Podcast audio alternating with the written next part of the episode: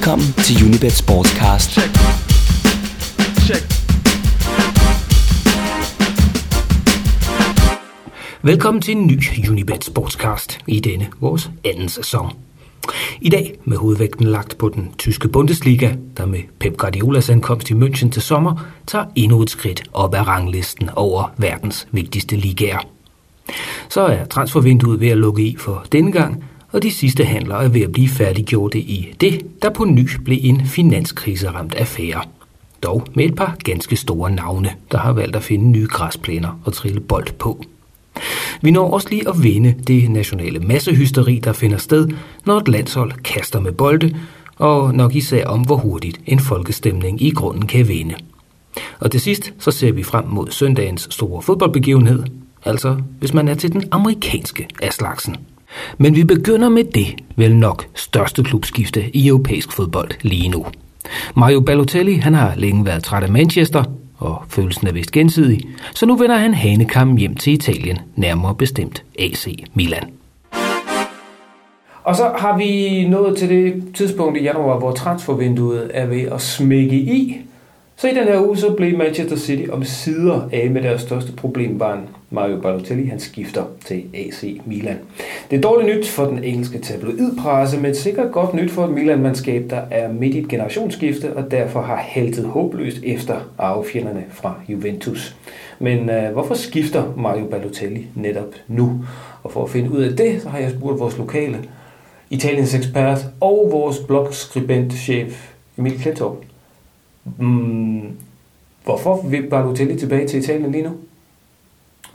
Jeg tror, at øh, Balotelli han er et sted i sit liv, hvor han har brug for noget stabilitet. Det er der vist ingen, der kan være i tvivl om. Øhm, at han vender tilbage til, til Italien, og Milan kommer heller ikke som en stor overraskelse, eftersom øhm, de røde-sorte fra Milano altid har været hans hold i Italien. Det har han aldrig lagt skjul på. Øhm, da han var i Inter, der trak han sågar i, i Milans trøje under et øh, tv-program, i italiensk fjernsyn. Så det kommer ikke øh, som noget chok for, for folk, der følger med i italiensk fodbold. Så, så det vil sige, at øh, alle de udmeldinger, som har været de sidste 14 dage, 3 uger, hver gang Berlusconi blev spurgt, øh, hvornår henter du Mario Balotelli, så har han svaret noget med ikke at have rødne æbler eller det lignende. Det var så bare en stor gang spænd. Jeg tror ikke, øh, jeg tror ikke Berlusconi han er fremmed over for, over for spænd. Øh, han kan sit game, og det har muligvis også blot været et øh, led i forhandlingsstrategien med City, kunne jeg forestille mig. Så du tror, de har fået ham relativt billigt? Altså 150 millioner kroner, det er jo billigt i forhold til det beløb, som City for, hvad var det, for et år siden øh, satte på, på Balotelli, som vil svare 275 millioner kroner, noget den dur, ikke? Så det er jo, et, øh, det er jo en øh, fin rabat, han har fået der, Berlusconi, må man sige, ikke? Øh, men det er, jo, øh, det er jo lidt en win-win, sådan som jeg ser det. City, de, øh, de slipper af med, som du selv siger, en ballademager, ikke? Øhm, og, og Milan får en spiller, som, som kan tilføre noget til holdet, og som kan, hvad skal man sige, give, øh, give klubben en, øh, en vis øh, brandværdi, ikke? Er det så også en gevinst for et, for et Milan-hold, eller sagt på en anden måde, ved Milan, hvad det er, de går ind til, når de nu signer en øh, Mario Balotelli? Det tror jeg ikke, der er nogen, der ved. Øh, det er jo det, øh, der bliver enormt spændende at, at følge her i, øh, her i resten af, af sæsonen og årene, der kommer. Han har jo skrevet ind til, ind til 2017. Øh, men der er ingen tvivl om, at, øh, at, at den trup, der i virkeligheden er sådan relativt forudsigelig på nuværende tidspunkt, den har fået noget spral, noget eftertragtet spral. Øh, og jeg kunne godt forestille mig, at Balotelli lige præcis var den type spiller, som Milan havde brug for i den her situation. Betyder det så også, at øh, vi skal regne med Milan i sådan en, en, en outsiderrolle? Lige nu er de på femtepladsen i Serie A. Kan de, øh, kan de, kan de, nå, kan de nå at komme i spil? Ikke til, ikke til mesterskabet, øh, overhovedet ikke. Øh, jeg tror bestemt også, det kommer til at knibe med en Champions League-plads, som jo øh, bliver givet til, til hold, der ender i top 3. Øh, I øjeblikket er Milan 6 point efter, efter Lazio, øh, så vidt jeg husker. Men, øh, men en, øh, en plads i Europa League er bestemt ikke at foragte for et hold, der lå og rodet rundt i, i nedre halvdel af, af SAA til at begynde med. Men er det godt nok for Milan? Ja, det er det jo ikke i det lange løb. Bestemt ikke, men, øh, men der er en vis konsensus i klubben om, at den her sæson, det har været en genopbygningssæson, efter man mistede et øh, stort antal stjerner i, øh, i sommer. Ikke? Ja. Nu kommer Balotelli ind på et hold, som i forvejen har, øh, skal vi sige, sådan en, en mini-diva i, øh, i, øh, i Kevin Prince Boateng. Hvor mange divaer kan, kan et, et hold fra Milano holde til at have på, øh, på banen samtidig? Jamen det er jo spørgsmålet. Altså Milan har jo altid været en klub, der har været kendt for at, øh, at øh, have en øh, stor ro i truppen, have nogle, øh, nogle folk, der, der, kunne, der kunne tage de her unge spillere og føre dem igennem, øh, føre dem ind i Serie som Aldini blandt andet. Franco Baresi tidligere også. Øh, og vi havde jo Zlatan øh, sidste sæson, som, som jo også er lidt af et problembarn, ikke? men som hurtigt faldt til øh, i Milan. Nu er han der ikke længere. Så, øh, så der er et sæde, øh, der er et sæde ledigt til endnu et problembarn øh, her, og, og jeg tror, hvis, hvis Balotelli han skal falde til i en klub, så tror jeg, at Milan er, er, er den rette. Er det også sagt på, på, på, på den måde, at øh, begynder det også at være på det tidspunkt, hvor Balotelli han skal vise noget over en hel sæson, og det helst ikke skal være ting, der foregår på, øh, på tabloidavisernes øh, forsider, og som handler om alt andet end fodbold? Jamen, der er ingen tvivl om, altså manden er, manden er 22 nu, ikke? Øhm, og, øh, og der er ingen tvivl om, at det, det, er nu, han skal, det er nu, han skal vise, hvad han, hvad han, hvad han kan, og det, han skal vise, at han, han er i stand til at lukke, lukke ting ude, som bliver, som bliver skrevet om ham øh, i pressen, og den italienske presse er også øh, den er voldsom. Måske ikke i forhold til den, til den engelske, så der kan godt være, at han, han øh, kan drage fordel af det øh, ved at komme hjem til Italien. Så øh, hvad skal, hvad skal dommen være? Nu vender han tilbage til, til, til Milano, han vender tilbage til, til, til, til hans elskede øh, Rosso Negro. Bliver det en succes? Ja eller nej? Jeg tror på, at øh, jeg tror på, at det bliver en succes. Øh, sidder jeg her og siger med mit, øh, med mit lyse sind. Øh, altså han kommer, han kommer til en klub, hvor, hvor angrebet sådan set fungerer fint. Pazzini, øh, El Sharawi, Niang, nyindkøbet. I øvrigt også lidt af en øh, bad boy. Øh, 18-årig fyr. Øh, det fungerer egentlig fint. Det er defensiven og midtbanen, der er problemet. Øh, så på den måde så afhjælper han ikke Milans øh, problemer som sådan. Men personlig succes tror jeg, tror jeg, tror jeg godt, han kan, han kan få i, i, i Milan. Emil Klintorp med en hurtig analyse af Balotellis skifte til AC Milan. I dag med hovedvægt lagt på den tyske Bundesliga, som med Pep Guardiolas ankomst til München her til sommer, de tager endnu et skridt op af ranglisten over verdens vigtigste ligaer. Bundesligaen den boomer, og det er så meget, at Tipsbladet for et par uger siden heldigede hele deres nummer til en nærgående analyse af, hvad der rører sig i tysk fodbold. Så til at tale Bundesliga med os i dag, og boldsporter i øvrigt, så har jeg glæden af at kunne sige goddag til Sebastian Stanbury og, right. og til Martin Davidsen, begge journalister på Tipsbladet, og i øvrigt også forfatter til bogen Drømmeland om den danske EM-triumf 92. Den håber jeg på, at vi lige kan runde til allersidst. Men lad os starte i det tyske, som åbnede med et brag, da Bayern München kunne fortælle, hvem deres nye træner skulle være. Og de havde helt til at få, få, få fat i Pep Guardiola. Mm. Nogle af jer, der har et bud på, hvorfor det er, at Guardiola han vælger at tage til München? Øh, jeg tror, det handler om, at det er en klub, som øh, har nogle værdier, som han i hvert fald øh, offentligt har sagt, at det øh, passer ham godt. Øh, det er en veldrevet, velstyret klub, hvor der er nogenlunde ro på de indre linjer. Øh, det er ikke det er en klub, der, der kører nogenlunde rundt af sig selv, uden alt for mange øh, oliemidler der og andre øh, rigmænd til at, til at styre det. Øh, og, øh, og så har det også øh, nogle værdier omkring øh, at satse på egne talenter og ikke købe alt for dyrt ind osv. Men når det så er sagt, så, og det, det, det er helt rigtigt, altså det er nogle, de har en god talenter, de har nogle gode tyske spillere osv. Jeg tror også, han er blevet garanteret, at, at han kan få nogle midler at, at lege med. Øh, for selvom de ikke er en klub, der har oliemidler så, øh, så har de jo øh, økonomien så meget øh, styr på den, at øh, der er råd til at også hente nogle spillere, og øh, det tror jeg også, han vil gøre. Men, men jeg er enig i meget af det, Sebastian siger omkring, at han, han går efter en klub, der, hvor der er styr på det og hvor han får sin løn til tiden. 10,5 10,5 millioner euro. Det er jo også en slags penge for at være fodboldtræner. Øhm, hvis vi kigger på det der med spillere, øh, hvis han nu, der, der er mange spillere, der er undskyld udtrykket, sat i spil, altså vil hente en Michu, vil hente en, øh, en Suarez måske. Hvem kunne I forestille jer på det nuværende Bayern-hold kommer i overskud?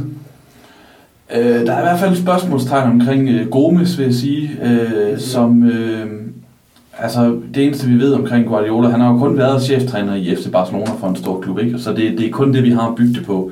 Der prøvede han jo på et tidspunkt med Zlatan Ibrahimovic, som den her stærke mand, der skulle ligge i feltet, øh, som man lidt kan sammenligne med Gomes. Jeg ved godt, der er nogle forskelligheder omkring, omkring deres spillestil, men men det gik han jo ret hurtigt fra. Der var også nogle andre ting med Zlatan Ibrahimovic, noget med måden at være på uden for banen og sådan noget, men undervejs, da han var der, så skiftede han jo ud og begyndte at bruge Messi som den her meget hypede falske nier, øh, og begyndte at spille udelukkende med små folk i angrebet. Også i, den, i, sin, øh, i de sidste sæsoner, blandt andet han vandt Champions League øh, for anden gang. Og øh, det er så spørgsmålet om, om Gomes passer ind i den, øh, den filosofi, som han tager med til München. Ja, man kan sådan sige generelt, øh, offensive spillere, der er jo, øh, er jo den mest handlede vare i Europa. Det kan jo sagtens være, at Bayern også vil, vil kigge den vej. Og i forvejen har de jo, har de jo meget krudt, krudt øh, at skyde med der. Øh, ikke kun på den forreste plads, men også i pladserne bagved, hvor Kroos og Müller og Robben og Ribéry og så videre kan spille. Så bare der kommer en stor spiller ind på en af de positioner, så vil der jo lige pludselig være noget, øh, noget at rykke rundt med, og, og dermed nogen, der kan risikere at komme i overskud. Der har været rigtig meget snak, snak om uh, Robben, som jo er, uh, har nogle, uh, nogle attityder, og som er rigtig glad for sig selv og for sine egne evner med bolden. Uh, og der har allerede været meget snak om, at han passer ind i Guardiolas uh, holdsystem. Så det bliver spændende at se, om han også er i, i Bayern efter sommerferien. Så det var i hvert fald to tabere, der var sådan sat på. Hvis man kan give sådan lidt typemæssigt, så er en spiller som Mandzukic, han er også meget lige Gomes. Mm. Øh, Ja, og, men altså, han kom jo i sommer, kan man sige, og, og øh, har jo egentlig gjort det rigtig fint, når han har været med, synes jeg, og har scoret masser af mål og, og så videre, men, men det, det, altså, hvis de lige henter en eller anden stor kanon og et stort navn, så kan der jo hurtigt blive, blive øh, altså kan hurtigt ryge ud på bænken og sidde noget, noget oftere. Så hvis I nu skulle lade prøve at lege ind, og så, jeg ved godt, der er masser af spillere, han kan, han kan hente, men, men uh, hvis I nu var Guardiolas assistent, så de fem minutter fik lov til at viske et navn ind i øret på ham, hvem skulle jeg så hente? Mm.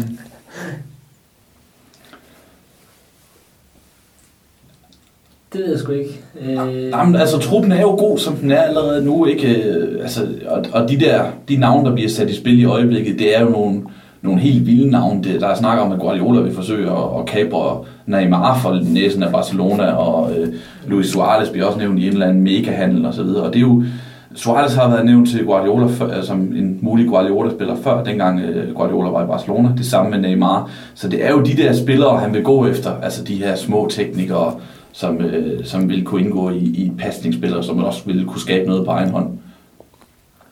Jeg kunne måske godt, øh, altså, jeg, jeg kunne godt se ham øh, måske gå efter en eller anden øh, øh rigtig dygtig forsvarsspiller, øh, midt, midt, midtstopper. Øh, de har haft øh, lidt med nogle skader og, øh, tidligere, og når han har været klar, så så en som Holger Badstuber for eksempel, han er aldrig rigtig overbevist om, at, at han er sådan en, en topklasse forsvarsspiller, en Champions League vindende forsvarsspiller, hvis man kan bruge det udtryk. Så måske en midtstopper, jeg kan ikke lige sætte navn på måske, men, men en, en midtstopper, der har har allerhøjeste topniveau, kunne måske være en mulighed. Ja. Øhm, selve det, at, at Bundesliga nu får den her supertræner, eller den, den mest hypede træner overhovedet, at, at han kommer, han vælger så at tage til Tyskland. Hvad betyder det? Hvad kommer det til at betyde for, for Bundesligaen fra, fra næste sommer og så frem? Det betyder jo noget allerede nu, i forhold til, at der er den signalværdi i, at den mest hypede træner, den mest eftertragtede træner i, i fodboldverdenen, som er løbet på, fri på markedet, han vælger at sige, at jeg skal til Bundesligaen. Det, det, det, selvom den har været hypet rigtig meget gennem flere år efterhånden, og tysk fodbold har været hypet gennem øh, flere år som en, en liga, hvor der, hvor der er styr på tingene, og hvor der bliver spillet god fodbold, og hvor der bliver øh, hvor der er god stemning på tilskuerpladserne, og alt det her, øh, så siger det alligevel noget, at nu går man også op i et skridt, hvor man kan konkurrere med de helt store engelske klubber, hvad angår de største navne. Øh, jeg synes, det er et kæmpe signal i forhold til det der, at, at, øh, de, at der var så meget snak om øh, City og Chelsea og, og så videre, øh, netop apropos de her oliestærke klubber, som vi snakkede om før, at, eller øh, rimandsklubber, som vi snakkede om før, at så, så vælger han Bayern, hvor der, hvor der er mere styr på det, og måske har en større historik for, at have styr på det. Øh, så det er klart et signal i forhold til, at Bundesligaen øh, kan, kan være med blandt de allerstørste, og så vil det jo også bare fremover give, give mere opmærksomhed også fra, fra folk, der måske ikke har fulgt så meget Bundesliga, med i Bundesligaen før, fordi øh, Guardiola har så stort et, et navn, at alene han, han vil tiltrække nogle seere og fans og så videre, tror jeg. Man er jo allerede begyndt at snakke nu om øh, den her duel mellem Jürgen Klopp og, og Pep Guardiola, så der er allerede begyndt at blive bygget op til det, og, og hvad kan han, og, øh, og hvor stor bliver det, og hvordan vil, hvordan vil Dortmund svare igen, og øh, det, det, det bliver spændende. Det bliver også spændende i forhold til Bayern og Guardiola, fordi vi, vi så jo, altså, det er vel ikke nogen hemmelighed, at det sled lidt på ham i Barcelona, især til sidst også. Øh, man bliver også lidt gråskidt undervejs, men og Bayern, det, selvom det er en klub, hvor der er styr på tingene, og der er forholdsvis ro på de linjer, så er det også den klub i Tyskland, hvor der er allermest opmærksomhed omkring. Jeg kan huske uh, Hitzfeldt, som både har været i Dortmund og, og Bayern, han har tidligere sagt, at, øh, at to år i Bayern, det føles som øh, 10 år i hvilken som helst anden klub. Så der, han vil komme ud for, for noget tryk. Det ved jeg også, at der også er i Barcelona selvfølgelig, eller det. Men, men, men det, er jo, det er jo spændende at se, øh, hvordan det går bare med ham, altså. Ja, fordi meget apropos, nu, nu, nu ved jeg jo så tilfældigvis, at dit hjerte, det banker, det banker i sort og i gult. At det er jo lige før, vi har, vi har sådan et slags tysk, øh, et, et tysk klassiko. I gamle dage, der var det den gamle nord-syd-traver, har svar mod, mod Bayern. Men i det seneste år er det blevet Dortmund mod, øh, mod Bayern. Og det pudsige er jo, at vi faktisk 27. februar, så får vi jo faktisk øh, to sådan klassikoer. Vi får et, øh, et returopgør i den spanske pokalturnering, og tidligere den samme aften, der mødes Bayern og Dortmund i den første store styrkeprøve øh, i år. Og, det, og jeg, jeg, jeg synes jo lidt, nu er det ikke øh, kun fordi jeg har været på Dortmunds hjemmebane mere end, mere end øh, så mange andre steder i Tyskland, at jeg siger det her, men jeg synes jo netop, at, at, øh, at Tyskland inden, inden, at den her, inden for de sidste par år netop har fået den her duel, og den har den savnet lidt, fordi i, i, i næsten hele øh, det årti, der hed nullerne, der, der var det Bayern rigtig meget, og så var der lige en, et hold, der stak, stak øh, næsen ind en gang imellem i Stuttgart eller Wolfsburg og så videre. Men det var ligesom ikke stabile hold, der formåede at bygge videre på det. Nu har, nu har vi fået Dortmund, der, der over en længere periode ser det i hvert fald ud til, at nu kan, kan tro, Bayern har jo gjort det. øh, og det, det er jo kun gavnligt for netop hypen, hvis vi kommer tilbage på det, til, at, at der er det her two-horse race, som man så godt kan lide at følge med i. Vi fik vel egentlig, vi fik egentlig et syn for savn i, uh, i øh, Champions League, hvor Dortmund ikke var spået til at gå videre fra deres såkaldte dødens gruppe. Men uh, de fik, altså, at Dortmund har en ganske fornuftig midtbane især, en meget, meget effektiv boksangriber, det ved de i hvert fald i Amsterdam, i Madrid og i Manchester nu. Mm.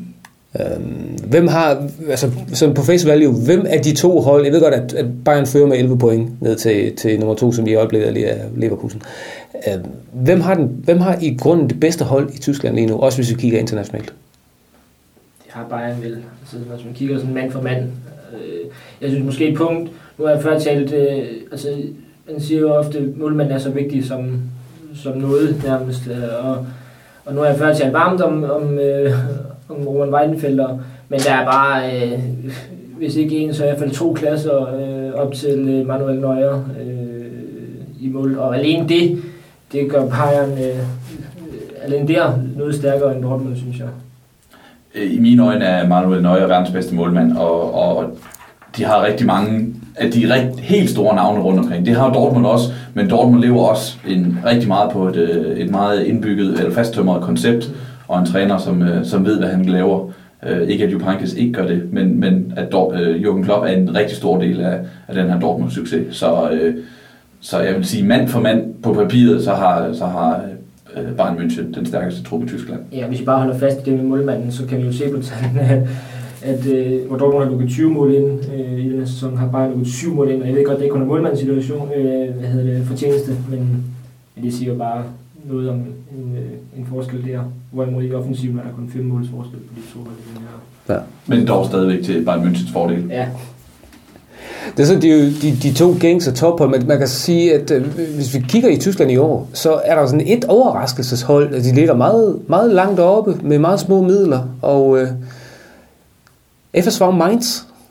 Ja, Og det er jo et hold, man sådan lige skal læse lidt op på, inden man begynder at kloge sig på dem, fordi netop det er en overraskelse, og et hold, man ikke har måske har, har fulgt så meget. Men Mainz er jo, det, apropos Jürgen Klopp, så er det jo Jürgen Klopps øh, tidligere klub, og og, og det, der måske er ved at foregå i, i Mainz nu, det er, at, at deres øh, nuværende træner, Thomas øh, Tuchel, jeg tror, jeg det hedder Tuchel, jeg ved ikke, hvordan det helt udtales, øh, han er måske ved at udvikle sig lidt til, til den nye klub, eller han har i hvert fald fået skabt et, et hold, der, der stikker næsen frem. Det gjorde Mainz også under Klopp, Det var ligesom under Klopp, at de fik den her opstigning, og nu har, har, har Tuchel altså øh, ført det endnu længere op. Og han var jo også i spil til det, til det ledige trænersæde i, i Schalke tidligere på, på sæsonen.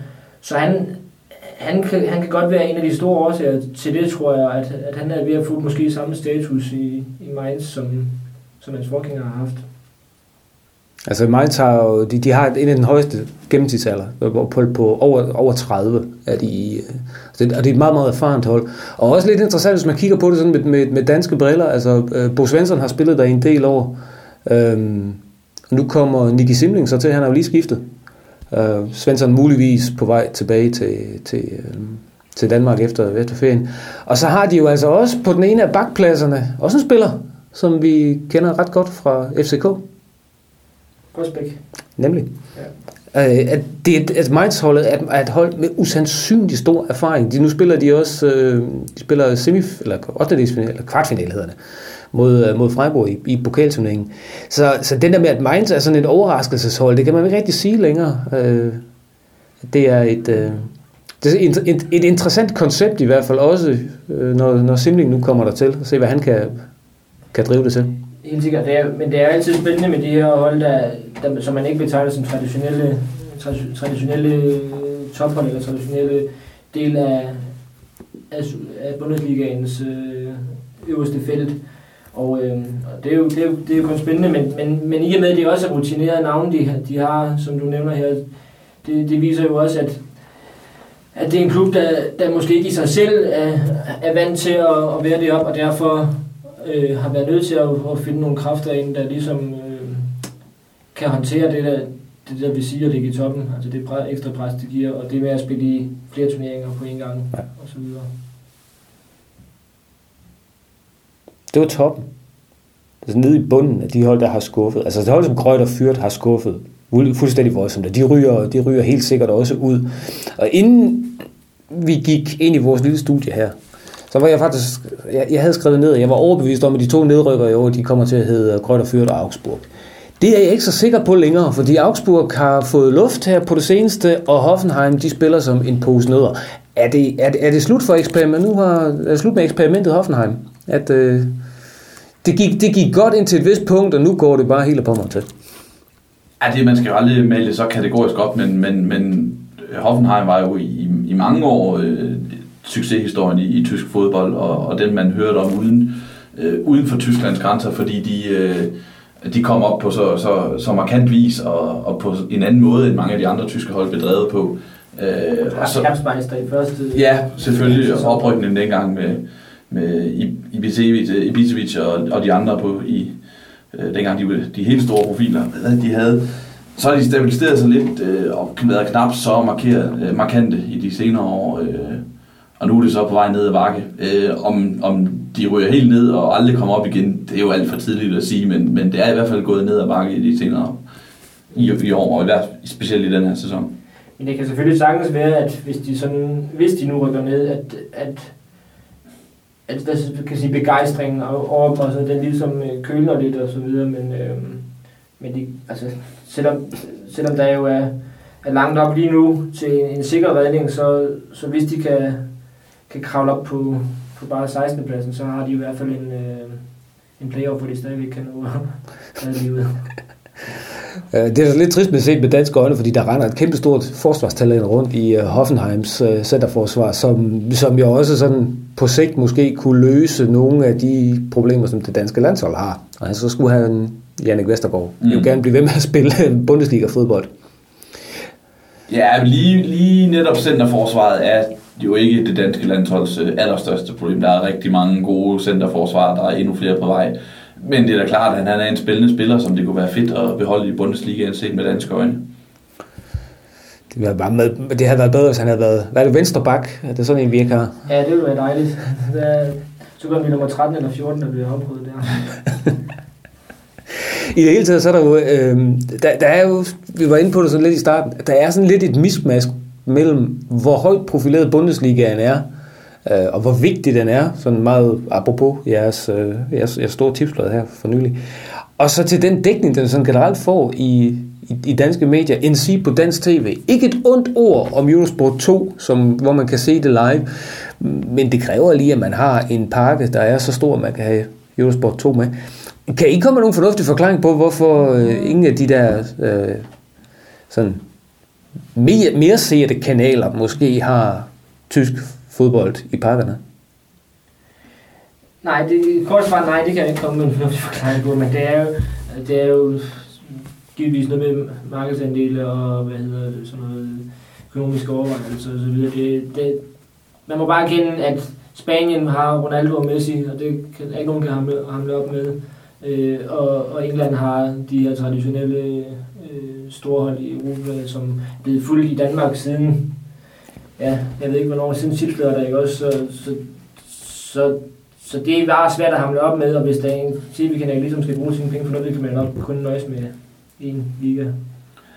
Jamen, jeg kan heller ikke give nogen god forklaring på det, fordi det, Danmark har jo, mange danskere har jo traditionelt, også i mange årtier, orienteret sig mod tysk fodbold, hvor der har været mange store danske spillere dernede allerede i 70'erne, øh, Øh, hvor nogle af de største danske spillere har spillet i tysk fodbold, og hvor mange danske familier fik den tradition af at orientere sig mod Bundesligaen og se tysk fjernsyn og, og følge resultaterne der. Og det er jo et godt produkt, Bundesligaen. Rigtig god fodbold, fed stemning på tribunerne, og, øh, og også øh, klubber, som er interessante for mange danske tilskuere. Så hvorfor den er lidt i anførselstegn øh, gemt væk på Eurosport 2, det, det kan jeg ikke give nogen god forklaring på. Udover, som Martin nævner, manglen på, på, på de helt store superstjerner, øh, Wayne Rooney, Lionel Messi, Cristiano Ronaldo osv. Ja. Ja, Det kan være, vi, det kan, det kan være, vi skal prøve at, at, at, at spørge rundt i det danske tv-marked på et eller andet tidspunkt, om der nogen kan give et, et, et fornuftigt bud på den slags. um, men nu sidder jeg faktisk her med, øh, med, øh, med, med, med tipsbladet, som er indhyllet i, i de tyske farver og så videre. Og jeg kunne ikke lade være med at tænke på, at øh, når vi siger Bundesligaen, så, så, så er det jo sådan den, den Bundesligaen, den vesttyske liga. Fordi det, det, det har du en, en stor artikel om, Sebastian, der i. Øh, hvorfor er der ingen østklubber? Øh, jamen, det, det, det lyder også mærkværdigt, fordi der burde sådan rent statistisk være en to-tre øst, østtyske klubber, hvis man går efter, hvor mange mennesker, der bor i det, der hed, tidligere hed der, øh, kontra øh, Vesttyskland. Men øh, der skete jo det, da ligaerne blev slået sammen i, i begyndelsen af, af 1990'erne. Den østtyske Oberliga, DDR Oberliga og den vesttyske Bundesliga, øh, at de tyske, øh, østtyske klubber havde et stort efterslæb i forhold til, at deres øh, økonomi var øh, dårligere, og at øh, de var vant til en liga, som var drevet på helt andre måder, altså hvor øh, de store klubber fik dommerhjælp, og hvor øh, politikerne kunne rykke rundt med spillere, som det passede dem stort set, øh, sådan traditionelt set. Og så kom de over og blev lagt sammen med den, tyske, eller den vesttyske liga, som jo fungerede på vesteuropæiske markedsvilkår, og øh, de havde ikke engang noget transfersystem i det gamle DDR. Så, så det var en helt ny virkelighed. Øh, den dag i dag halter det gamle DDR også efter økonomisk øh, i, i forhold til de store, øh, øh, i forhold til Vesttyskland. Så øh, økonomien er der ikke rigtig til, at de gamle store klubber, øh, Dynamo Dresden for eksempel, kan, kan komme helt op på, på niveau med, med Bayern München og Hamburg og Schalke, som vi kender fra Vesttyskland. Og det er fordi selv, selv Berlin har jo ikke engang en Bundesliga-klub nu, altså efter at, at Hertha rykkede ned i sidste sæson. Godt nok var Hertha en, en, en vestberlinsk klub, ikke? men, mm.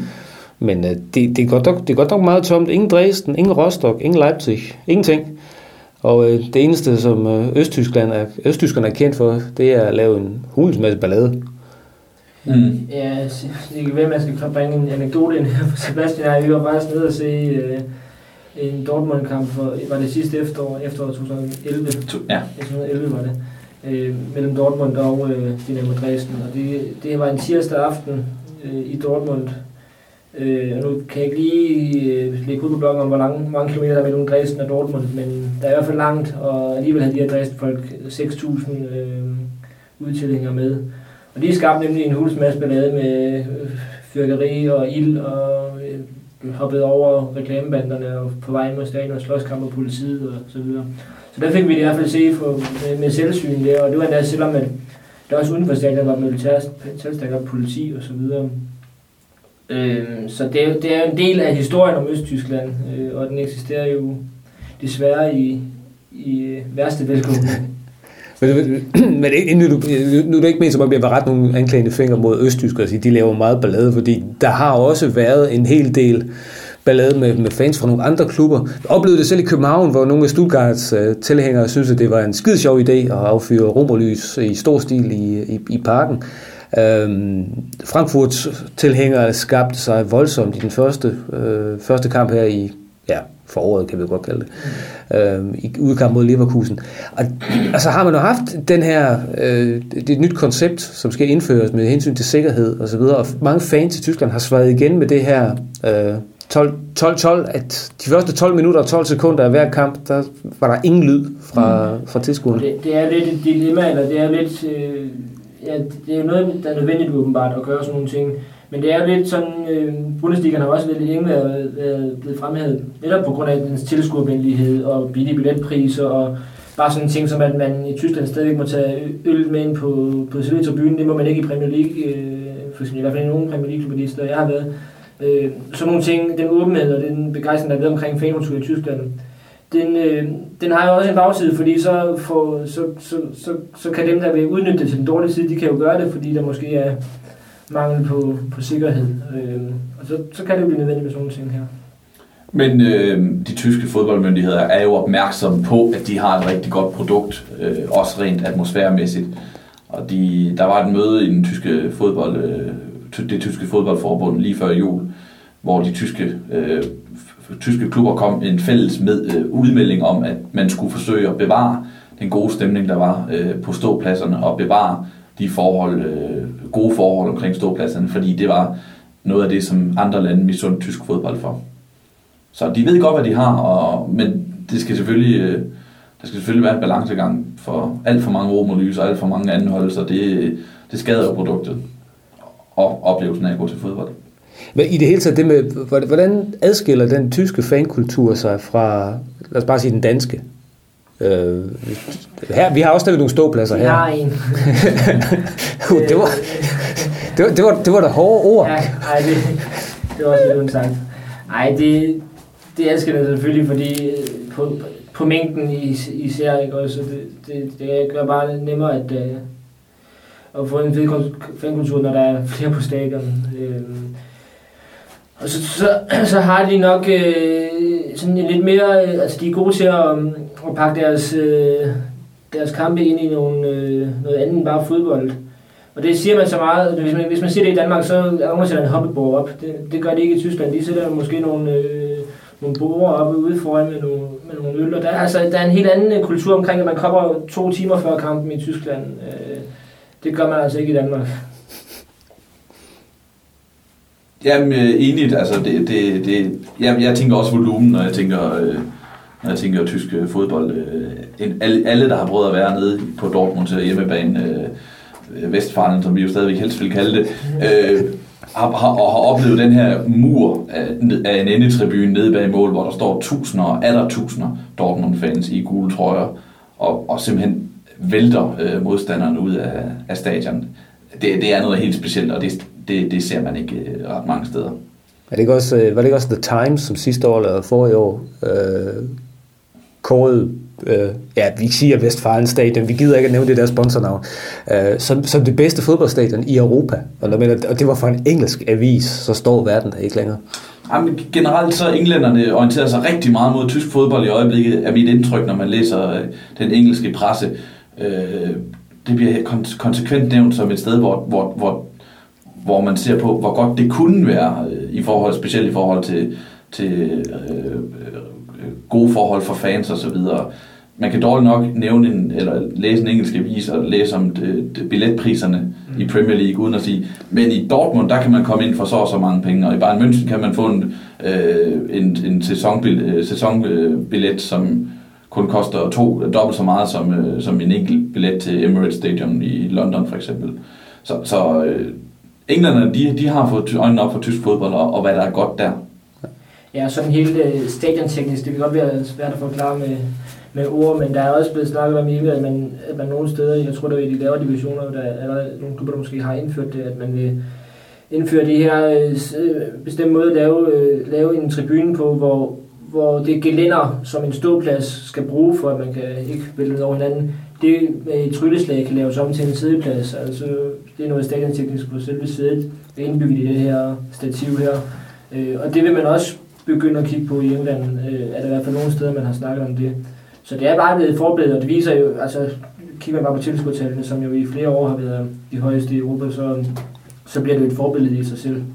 Er, det, er grunden til det her også, øh, du nævnte selv englændernes fascination af, af, af Bundesliga, er det fordi, at i Tyskland har man den her 50 plus 1 regel, som gør, der ikke er nogen med nogle ganske få undtagelser. At der ikke er nogen rigmænd, der kan gå ind og sige, jeg vil købe mig den her klub, men, men klubberne er foreningsejet og tit og ofte medlemsejet. At det i virkeligheden er det, der er det afgørende her. det er jo del af det. Øh, det er en, det er en kultur, der er opbragt man gennem mange år.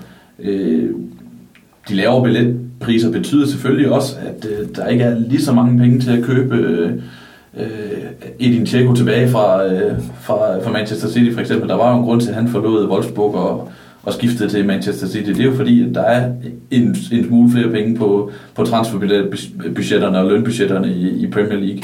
Øh, Så der er, øh, der er ulemper og og fordele ved alting. Og så skal man bare være heldig, ligesom i Hamburg, hvor man havde en, en, en, mil- en uh, milliardær, som tilfældigvis er Hamburg-fan, og som gerne vil betale 10,5 millioner euro for at få Rafael van der Vaart tilbage. Ja, er det. Og det er jo, altså, det, det er jo, det er jo også det en romantisering af det her med, at, at så er det fansene, der bestemmer og så videre. Øh, og, og det har jo også meget indflydelse med det her, men, men man skal bare ikke tage fejl af, at, at klubberne i sidste ende jo skal tjene penge og skal have overskud, så derfor bør man også tage, gøre nogle ting, der, der betyder, at, at det kan lade sig gøre. Men man kan sige, at der er forskellige måder at, at få overskud på, ikke? og i, i Tyskland er en af, en af måderne at få overskud på, det er at sørge for, at der er rigtig, rigtig gode forhold for, for fans og tilskuere. Sørge for på den måde altid at fylde det ene stadion efter det andet. Du lytter til Unibet Sportscast med Per Marksen.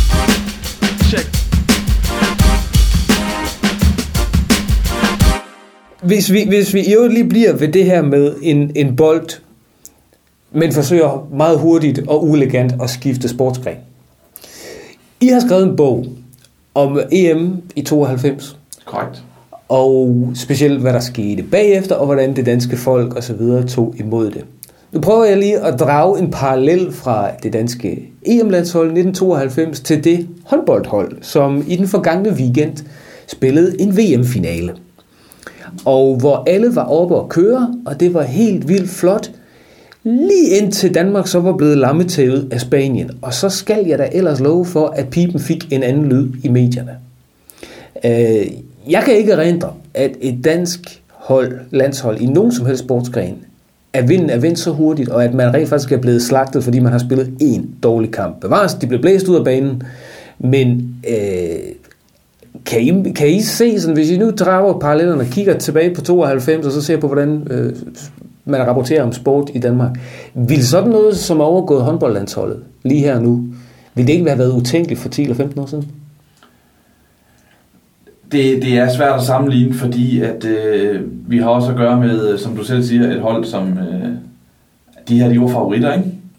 De, øh, de har de lammetævet Kroatien i semifinalen og kommer så op og gør det så skidt i, i, i finalen. Øh, man kan sagtens diskutere om, om behandlingen i medier og, og offentlighed var i orden efter den her VM-finale.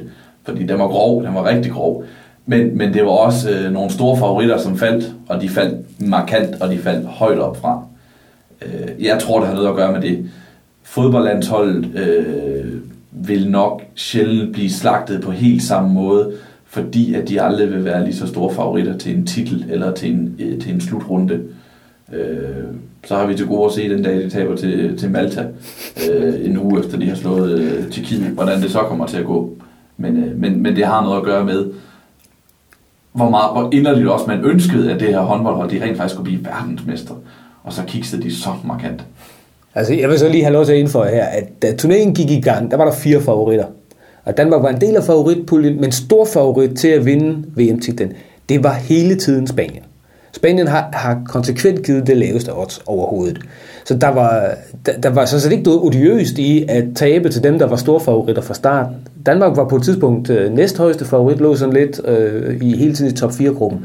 Men, men øh, baseret på, på hvad bookmakerne har haft dem til, har Spanien hele tiden været favorit. Så, så hvordan det er, at Danmark lige pludselig er blevet kørt op til at skulle være guldfavoritten, det, det, Men det, det er nok ganske almindelig hype, altså at, øh, at netop de er gået så suverænt igennem, og nu er det bare ligesom, øh, at øh, hvis det her manuskript det skal skrives færdigt, så skal de altså også vinde den finale, fordi ellers så, så passer det ikke ind i det, vi ligesom har gjort klar. Vi har jo allerede arrangeret en fest på Rødepladsen, og vi skal ud i lufthavnen og sige goddag til dem, så det er jo bare en kæmpe skuffelse, som måden det skete på, selvfølgelig.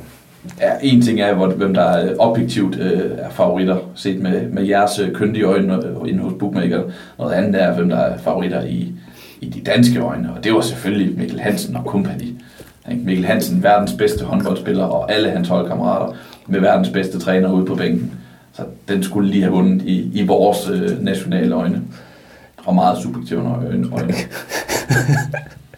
Er, det, er, det, er der blevet mere, altså generelt på de her store sportsgrene, som, som fylder meget, øh, altså bevares, håndbold er en, er en stor sport, og, og så videre, men det er jo slet ikke på højde med, med, med, med, med fodbold og så lignende. Er, er, det, er det generelt sådan, at vi kan tale om, at, at, at sportshype, at linjerne er blevet trukket, og bliver trukket meget skarpere op nu? I hvert fald når Danmark, øh, altså hjemme når Danmark, de er dygtige til noget. Øh, man kunne også se det, altså hvor, hvor der forventes, at vi skal gøre noget, øh, altså gøre, gøre en god præstation. Til OL kunne vi jo se øh, sådan noget som svømmepigerne var ligesom lagt op på til, at, at de skulle hente guld hjem.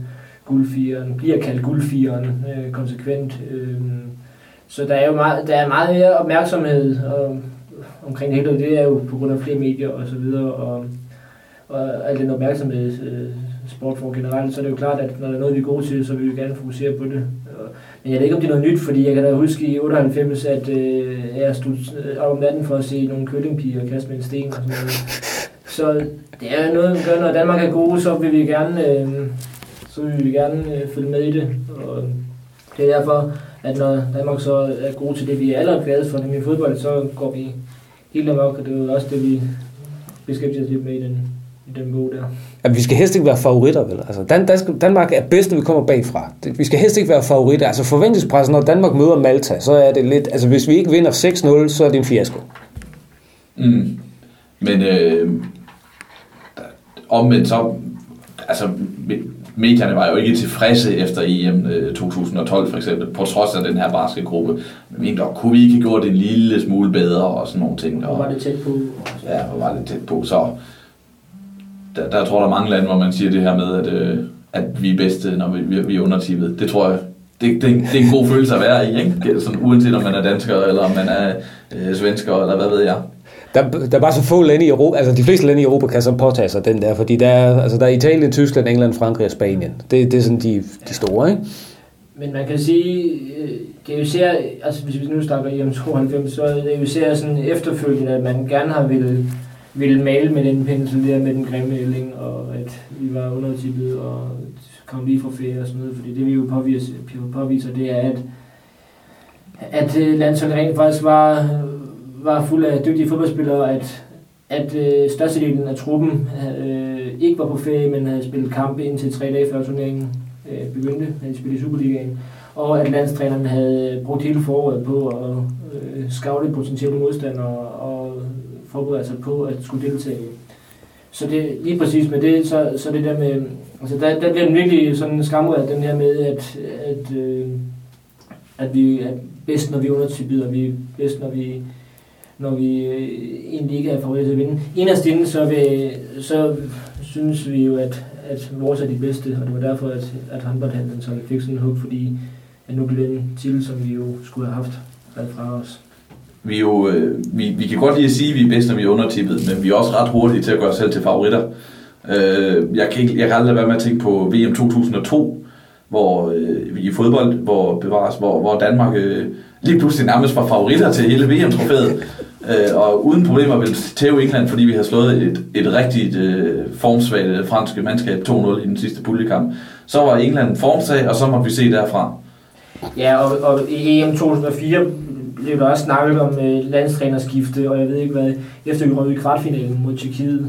Øh, og det var også ligesom på baggrund, nu havde vi klaret sig fint i puljen, og nu mod Italien, og udvide sig igennem puljen, og, og så røg vi altså ud der, og så var der også et katastrofe i øh, EM. Det var altså blandt de otte bedste i Europa. Altså, det, er, ikke- det er ikke sådan, at det, vi, vi, er, vi er faktisk mere syd, altså vi, vi påstår, at, at sydeuropæere det er sådan at nogen, der er meget nem, nemmere at begejstre. Altså, når det kommer til fodbold, så er vi nordeuropæere jo ikke et hak bedre. Altså, vi skal bare spille en-to gode kampe, og så er vores blod også i kog. Det er i hvert fald, øh, en folkestemning kan hurtigt blive, blive pumpet op, og, og, men det er også fordi, det er så fedt at stå, jeg kan, at stå inde i Kongens Have eller på Rådhuspladsen og, og, og have mulighed for at gå videre, og, og den stemning, det ligesom skaber. Øhm, altså, det er store Holland 1-0 i, i sommer, så, så det er jo svært at lade være med at tænke, Nå, nu er der alligevel muligheder. Ikke også? Og så ved man bare i mediebilledet, så, så bliver der, der er måske muligheder lige pludselig til nu skal vi bare slå Portugal, så er vi hjemme, så er vi videre. Og så, så går det hurtigt, så gør det, det gør det bare jo. Ja. Det, vi har alle de her flotte myter, ikke? Altså, specielt alle de her dejlige myter, som findes om, om, om, om EM 1992, og så kommer I og ødelægger dem med fakta. Altså, det er sådan et fanbillede, I er ind. Kunne I ikke, kunne I ikke bare have lavet have vores, den, her, den her flotte myte om den grimme Elling og holdet, der var på ferie og spiste på McDonald's hver aften? Det var sådan, det var sådan en god historie. Det er sådan en historie, vi kan identificere os med. Ej, fordi den rigtige historie er bedre. Øh, den rigtige historie om et rigtig stærkt dansk mandskab, der kom og ville noget til den her fodboldturnering. Den er bedre end et lalleglat dansk mandskab, som øh, tog på Sverige for at holde ferie og for at spise McDonald's mad og for at sejle i skærgården. Øh, og så egentlig skulle spille nogle fodboldkampe i gang imellem, og så endte med at vinde det hele af en eller anden mærkelig grund. Så vil jeg skulle hellere høre om, om de her danskere, som satte sig et mål undervejs og sagde, øh, vi gør fandme det bedste, vi kan hver gang, og vi går ud og yder 100% hver gang, og så endte det med at vinde det hele. Det Så, den, så det, det, danskere er gode, når, de under, når, når vi underspiller den. Ja, det, det vil jeg i hvert fald gerne sige. Altså, det er jo altid nemmere for en, en, en øh, atlet, eller altså lave forventninger er bare, øh, er, er bare rart, fordi så er der ikke lige så meget at skulle leve op til. Og derfor kan man jo altid gøre det bedre, hvis man tror, at, øh, at man gør det dårligt. hvis det måske giver nogen mening. Fordi jeg der vil læse mere om øh, myter og fakta, jamen øh, så vil vi lade anbefalingen af Drømmeland gå videre, køb den, lån den som e-bog, whatever man nu, hvordan man nu end læser bøger nu 2013. Martin Davidsen og Sebastian Stanbury, tak fordi I kom og gjorde os lidt klogere på alle mulige boldsporter. Selv tak. Og så er det søndag nat, at hele USA samles om tv-skærmen, når Super Bowl 47 finder sted i New Orleans. Vanen tro er det med en stor favorit og en underdog, selvom historien har lært os, at det ikke betyder ret meget i en finale. Men i det hele taget så handler en Super Bowl finale om meget andet end det, som en vidig sjæl engang kaldte for skak med muskler. San Francisco 49ers møder Baltimore Ravens. Og hvis vi lige skruer tiden tilbage til september sidste år, så var der en klog mand, der sagde, at Green Bay Packers var det stærkeste hold og burde have været Super Bowl vinder baseret på deres postseason records på 15-1. Men 49ers var kun et par punts væk fra Super Bowl sidste år, og jeg har en fornemmelse af, at de kan gå hele vejen i denne sæson. Så skulle jeg spille på nogen nu, så skulle det være dem til odds 11. Sådan sagde Erik Bæklund, chefen for Unibets oddsafdeling, tilbage i september. Ham vender vi lige tilbage til. Super Bowl er ikke længere verdens mest sete sportsbegivenhed. For efter at UEFA var smart nok til at flytte Champions League-finalen til en lørdag for at maksimere tv-publikummet, så er finalen i den amerikanske udgave af fodbold nu kun nummer to. Men det er stadig den begivenhed, hvor reklamepriserne er højst. Og hvis man vil have en 30 sekunders reklamefilm vist på et tidspunkt i finalen, ja, så skal man finde ca. 4 millioner dollar frem fra lommen. San Francisco 49ers er favoritter til at tage deres 6. titel, og dermed trække lige med Pittsburgh Steelers som det mest vindende NFL-mandskab nogensinde. Og 49ers de har noget at have optimismen og favoritværdigheden i. For når de først frem til en Super Bowl, ja, så vinder de den. I NFC-finalen, der slog 49ers Atlanta Falcons efter at have været bagud 17-0. Modstanderne fra Baltimore Ravens, de slog favoritterne New England Patriots, ligesom de tidligere i playoff fejrede Denver Broncos af banen. Men fodbold er kun en del af Super Bowl, der vanen tro vil være sovset ind i ikke bare reklamer, men også det famøse halftime show, der i reglen bliver det mest omdiskuterede show i USA. Og hvor det dengang er Beyoncé, der skal få taget på Superdome til at lette.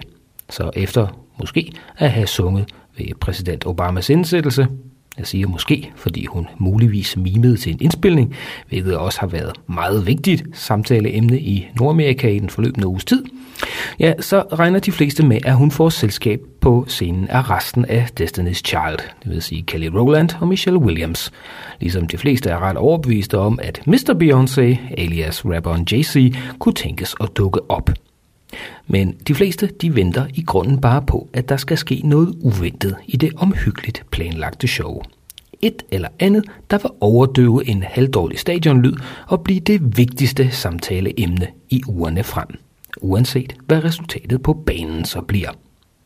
Et eller andet, der kan overgå MIA's fuckfinger fra sidste år, og naturligvis det uhyre traumatiske øjeblik, da millioner af amerikanske tv-seere i næsten et helt sekund blev eksponeret for Janet Jacksons ene bryst.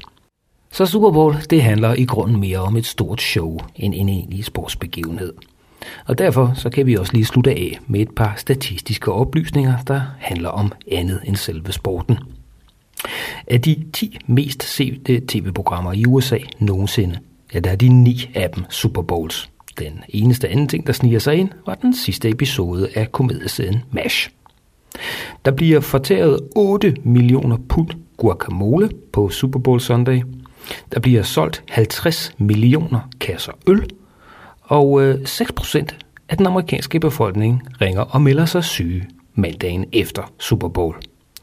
Det kan også have en medvirkende grund til, at Super Bowl Sunday er den dag på året, hvor der bliver fortæret mest mad i USA. Kun overgået af Thanksgiving. Men for at slutte på den sportslige tangent, så er jeg desværre afskåret fra at give objektive råd, da undertegnet her har holdt med San Francisco i 20 år.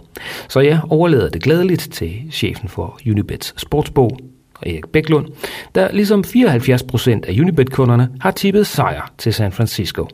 Han tror endda så sikkert på, for, på 49ers, at han er villig til at mene, at handicaplinjen på minus 3,5 point er et spil værd til odds 1,91. Det råd er hermed givet videre. Du har lyttet til Unibet Sportscast. Andreas Stefansen stod for teknikken, og mit navn er Per Marksen.